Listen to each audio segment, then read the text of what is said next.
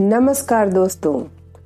स्वागत है रामधारी सिंह दिनकर की रश्मि रथी के छठे सर्ग के दूसरे भाग में। तो रश्मि रथी की श्रृंखला में महाप्रतापी कर्ण की गाथा कई चरणों से गुजरती हुई, पिछले भाग में महाभारत के रण क्षेत्र में प्रवेश कर चुकी है। पितामह भीष्म पराजित होकर शर सैया पर पड़े हैं।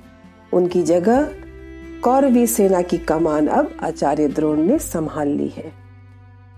तो कौरवों के भूतपूर्व सेना प्रति पितामह भीष्म की आज्ञा से कर्ण अब तक युद्ध क्षेत्र में प्रवेश नहीं कर पाया था।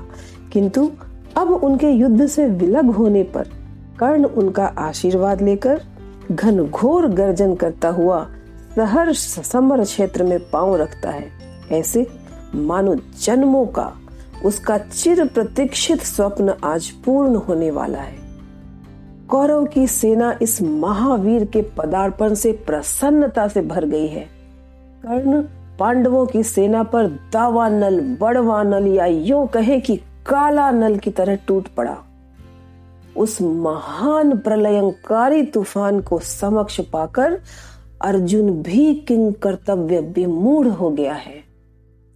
इस भाग में देखेंगे अभिमन्यु वध पितामह का देह त्याग घटोत्कच वध एवं साथ ही कर्ण के हाथों से वो अमोघ अस्त्र भी निकल जाना, जो अर्जुन वध के लिए उसका ब्रह्मास्त्र था, जो कवच और कुंडल छल से मांग लेने के पश्चात इंद्र ने कर्ण को अपनी तरफ़ से वरदान दिया था, लज्जित होकर। अगर आपने वो सर्ग मिस कर दिया है तो मैं कहूँगी ज़रूर से उस सर्ग को आप पीछे जाकर के ज़रूर से सुने। आप, बहुत आपको लगेगा कि आप किस महान योद्धा के बारे में, किस महान दानवीर के बारे में आप पढ़ने जा रहे हैं। तो आइए, महान पराक्रमी कर्ण का युद्ध कौशल स्वयं दिनकर जी के शब्दों में सुनते हैं। तो राधेय समर की ओर चला, करता गर्जन घन घोर चला। पाकर प्रसन्न आलोक नया, कौरव सेना का शोक गया। आशा की नवल तरंग उठी, जन जन में नई उमंग उठी।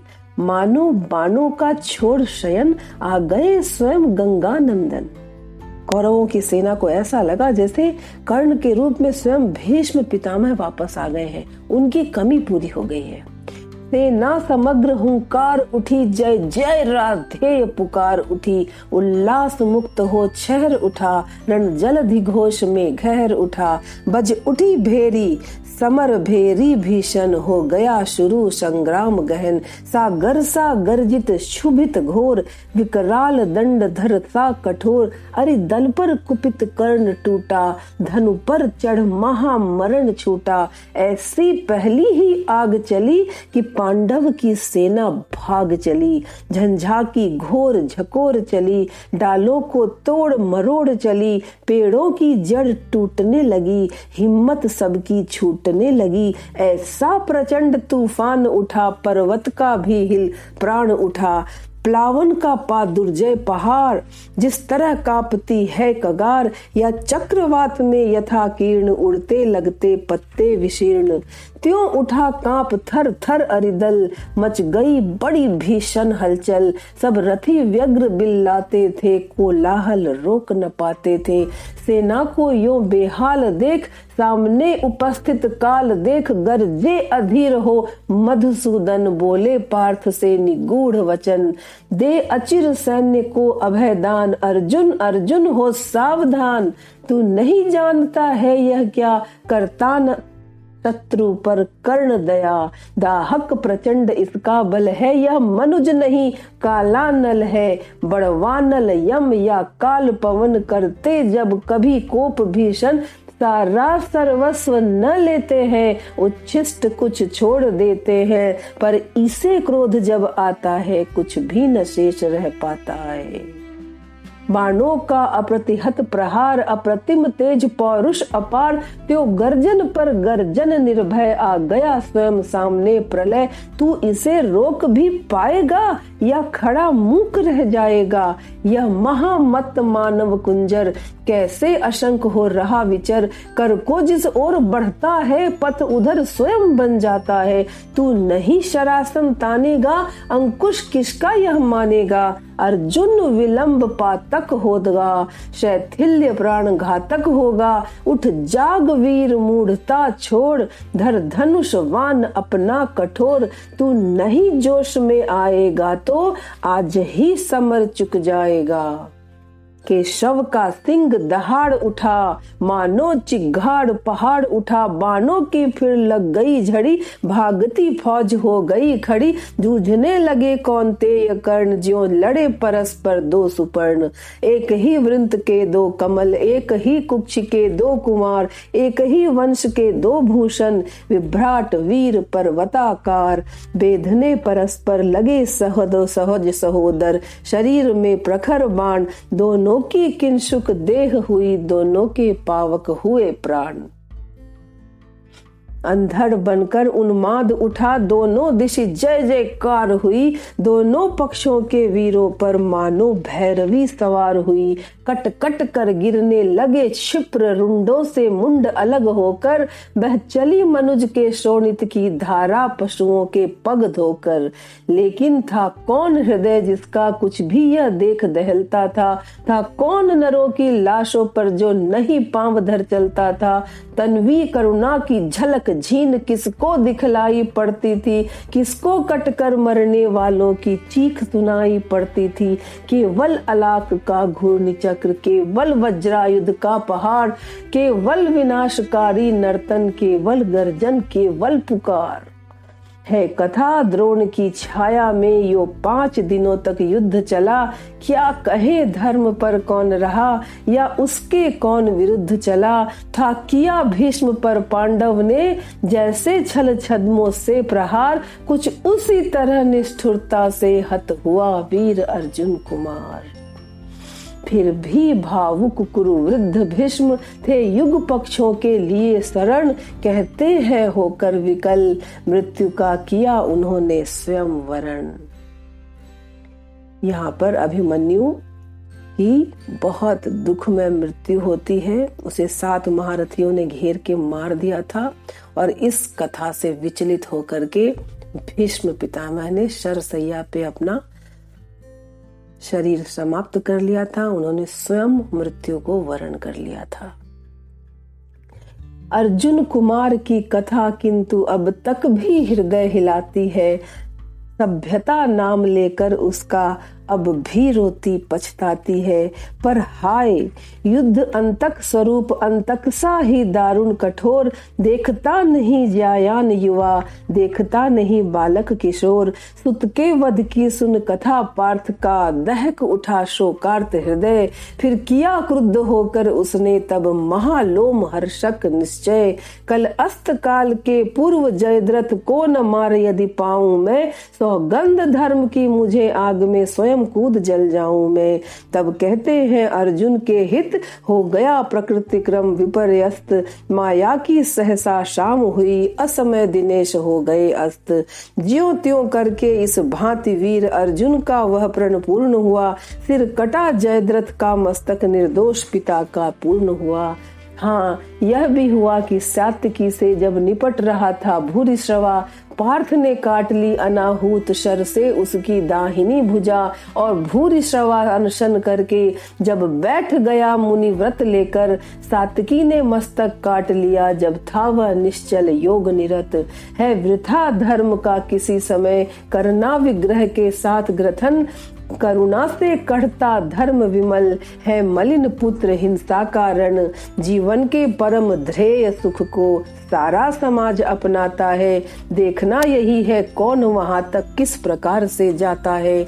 है धर्म पहुँचना नहीं धर्म तो जीवन भर चलने में है। फैलाकर पथ पर स्निग्ध ज्योति दीपक समान जलने में है। यदि कहे विजय तो विजय प्राप्त हो जाती, पर तापी को भी सत्य ही पुत्र दारा धन जन मिल जाते हैं। पापी को भी इसलिए ध्येय में नहीं। धर्म तो सदा निहित है साधन में। वह नहीं किसी भी प्रधन कर्म, हिंसा, विग्रह या रण में है। तब भी जो नर चाहते धर्म, समझे मनुष्य संहारों को, गूथना चाहते वे फूलों को, फूलों के साथ तप्त अंगारों को। हो जिसे धर्म से प्रेम, कभी वह कुत्सित कर्म करेगा क्या? बरबर कराल दृष्टि बनकर मारेगा और मरेगा क्या? पर हाय मनुज के भाग्य अभी तक भी खोटे के खोटे हैं। हम बढ़े बहुत बाहर भीतर, लेकिन छोटे के छोटे हैं। संग्राम धर्म गुण का विशेष्य किस तरह भला हो सकता है? कैसे मनुष्य अंगारों से अपना प्रदाह धो सकता है? सर्पिणी उदर से जो निकला, पीयूष नहीं दे पाएगा। निश्चल होकर संग्राम धर्म का साथ न कभी निभाएगा। मानेगा यह दृष्टि कराल विषधर भुजंग किसका यंत्रण? पल पल अति को कर धर्म सिक्त नर कभी जीत पाया है रण? जो जहर हमें बरबस उभार, संग्राम भूमि में लाता है, सतपथ से कर विचलित अधर्म की ओर वही ले जाता है। साधना को भूल सिद्धि पर जब टकटकी हमारी लगती है, फिर विजय छोड़ भावना और कोई न हृदय में जगती है। तब जो भी आते विघ्न रूप हो धर्मशील या सदाचार, एक ही सदृश हम करते हैं, सबके सिर पर पाद प्रहार। उतनी भी पीड़ा हमें नहीं होती है इनके कुचलने में, जितनी होती है रोज कंकड़ों के ऊपर हो चलने में। सत्य ही ऊर्ध्वलोचन कैसे नीचे मिट्टी का ज्ञान करे? जब बड़ा लक्ष्य हो खींच रहा, छोटी बातों का ध्यान करे। चलता हो अंध ऊर्ध्वलोचन, जानता नहीं क्या करता है। नीचे पथ में है कौन? पाँव किसके मस्तक पर धरता है? काटता शत्रु को वह, लेकिन साथ ही धर्म कट जाता है। फाड़ता विपक्षी को, अंतर मानवता का फट जाता है। वासना वहनी से जो निकला कैसे वह संजु कोमल देखने हमें देगा वह क्यों? करुणा का पंथ सुगम शीतल। जब लोग, जब लोभ सिद्धि का आँखों पर माड़ी बनकर छा जाता है, तब वह मनुष्य से बड़े बड़े दुश्चिंत कृत करवाता है। फिर क्या विस्मय? कौरव पांडव भी नहीं धर्म के साथ रहे। जो रंग युद्ध का है, उससे उनके भी अलग न हाथ रहे। दोनों ने कालिक छुई शीश पर जय का तिलक लगाने को, सतपथ से दोनों डिगे दौड़कर विजय बिंदु तक जाने को। इस विजय द्वंद के बीच युद्ध के दाहक कई दिवस बीते, पर विजय किसे मिल सकती थी जब तक थे द्रोण कर्ण जीते? था कौन सत्य पथ पर डटकर जो उनसे योग्य समर करता? धर्म से मार कर उन्हें जगत में अपना नाम अमर करता? था कौन देखकर उन्हें समर में जिसका हृदय न कपता था, मन ही मन जो निज इष्ट देव का भय से नाम न जपता था। कमलों के वन को जिस प्रकार विदलित करते मदकल कुंजर, थे विचर रहे पांडव दल में त्यों मचा ध्वंस दोनों नरवर। संग्राम बुभुक्षा से पीड़ित सारे जीवन से छला हुआ राधेय पांडवों के ऊपर दारुण अमर्ष से जला हुआ इस तरह शत्रु दल पर टूटा, जैसे हो दावा नल अजेय, या टूट पड़े हो स्वयं स्वर्ग से उतर मनुज पर कार्तिकेय। संगठित या कि उनचास मरुत कर्ण के प्राणों में छाए हो या कुपित सूर्य आकाश छोड़ नीचे भूतल पर आए हो अथवा रण में हो गरज रहा धनु लिए अचल प्रालेयवान या महाकाल बन टूटा हो भू पर ऊपर से गरुतमान, बाणों पर बाण सपक्ष उड़े हो गया शत्रु दल खंड खंड, जल उठी कर्ण के पौरुष की काला नल सी ज्वाला प्रचंड, दिग्गज दराज वीरों की भी छाती प्रहार से उठी हर सामने प्रलय को देख गए गजराजों के भी पाँव उखड़। जन जन के जीवन पर कराल दुर्मद कृतांत जब कर्ण हुआ, पांडव सेना का ह्रास देख के शव का वदन विवर्ण हुआ। सोचने लगे, छूटेंगे क्या? सबके विपन्न आज ही प्राण। सत्य ही नहीं क्या है कोई? इस कुपित प्रलय का समाधान? है पार्थ कहाँ? है पार्थ कहाँ? राधेय गरजता था क्षण क्षण। करता क्यों नहीं प्रकट होकर अपने कराल प्रतिभट से रण? क्या इन्हीं मूलियों से मेरी रण कला निबट रह जाएगी? या किसी वीर पर भी अपना चमत्कार दिखलाएगी? हो छिपा जहाँ भी पार्थ सुने, अब हाथ समेटे लेता हूँ। सबके समक्ष द्वैरथ रण की, मैं उसे चुनौती देता हूँ। हिम्मत हो तो वह बढ़े व्यूह से निकल, जरा सम्मुख आए। दे मुझे जन्म का लाभ और साहस हो तो खुद भी पाए। पर चतुर पार्थ सारथी आज रथ अलग नचाए फिरते थे। कर्ण के स्वाथ द्वैरथ से शिष्य को बचाए फिरते थे। चिंता थी, एक अग्नि कराल यदि द्विरथ युद्ध में छूटेगी, पार्थ का निधन होगा, किस्मत पांडव समाज की फूटेगी। नटनागर ने इसलिए युक्ति का नया योग संधान किया। एक अग्नि हव के लिए घटोत्कच का हरि ने आह्वान किया। बोले, बेटा, क्या देख रहा? हाथ से विजय जाने पर है। अब सबका भाग्य एक तेरे कुछ कर्तव्य दिखलाने पर है। यह देख कर्ण की विशिख दृष्टि कैसी कराल झड़ लाती है। गो के समान पांडव सेना भय विकल भागती जाती है। तिल पर भी भूमि न कहीं खड़े हो, जहाँ लोग सुस्थिर क्षण भर सारी रण भू पर बरस रहे, एक ही कर्ण के बाण प्रखर। यदि इसी भांति सब लोग मृत्यु के घाट उतरते जाएँगे, कल प्रात कौन सेना लेकर पांडव संगर में आएँगे? है बड़ी विपद की घड़ी, कर्ण का निर्भय गाढ़ प्रहार रोक। बेटा जैसे भी बने पांडवी, सेना का संहार रोक। फूट पड़े ज्यो मुखी पर्वत, ज्यो उठे सिंधु में प्रलय ज्वार कुदारण में त्यो महाघोर गर्जन कर दानव कीमाकार। सत्य ही असुर के आते ही रण का वह क्रम टूटने लगा। कौरव ही अनी भयभीत हुई। धीरज उसका छूटने लगा। है कथा है कथा दानवों के कर में थे बहुत बहुत साधन कठोर। कुछ ऐसे भी जिन पर मनुष्य का चल पाता था नहीं ज़ोर। उन अगम साधनों के मारे कौरव सेना चिगाड़ उठी। ले नाम कर्ण का बार बार व्याकुल कर हाहाकार उठी। लेकिन अजस्त्र, शरवृष्टि, निरत, अनवरत युद्ध रत धीर कर्ण मन ही मन था हो रहा स्वयं। इस रण से कुछ विस्मित विवर्ण, बाणों से तिल भर भी अबिध था। कहीं नहीं दानव का तन, पर हुआ जा रहा था वह पशु। पल पल कुछ और अधिक भीषण। जब किसी तरह भी नहीं रुद्ध हो रही हो सकी महादानव की गति, सारी सेना को विकल देख बोला कर्ण से स्वयं कुरुपति। क्या देख रहे हो सखे दस्यु? ऐसे क्या कभी मरेगा यह? दो घड़ी और जो देर हुई सबका संहार करेगा यह।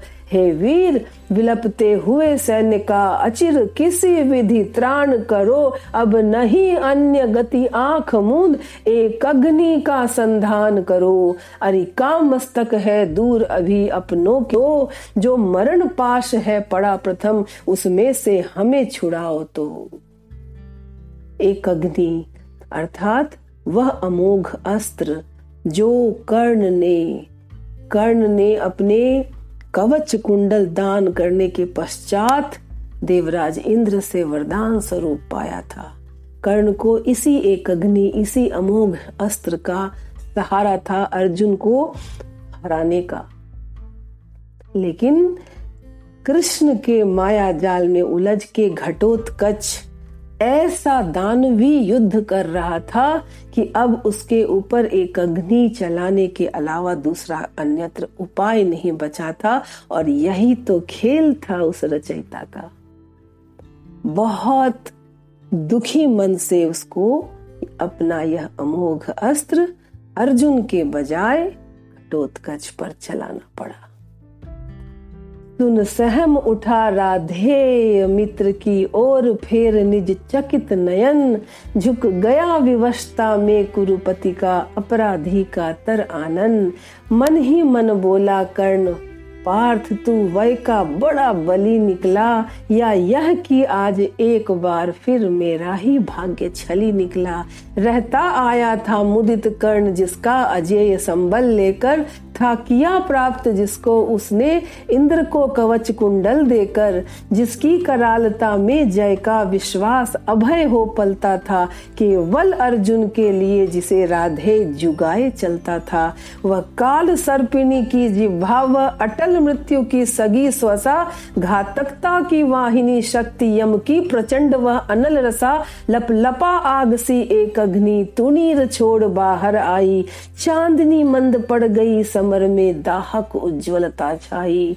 कर्ण ने भाग्य को ठोक उसे आखिर दानव पर छोड़ दिया। विवल हो कुरुपति को विलोक, फिर किसी और मुख मोड़ लिया। उस असुर प्राण को वेद दृष्टि, सबकी क्षण भर त्रासित करके, एक अग्नि ऊपर लीन हुई, अंबर को उद्भासित करके।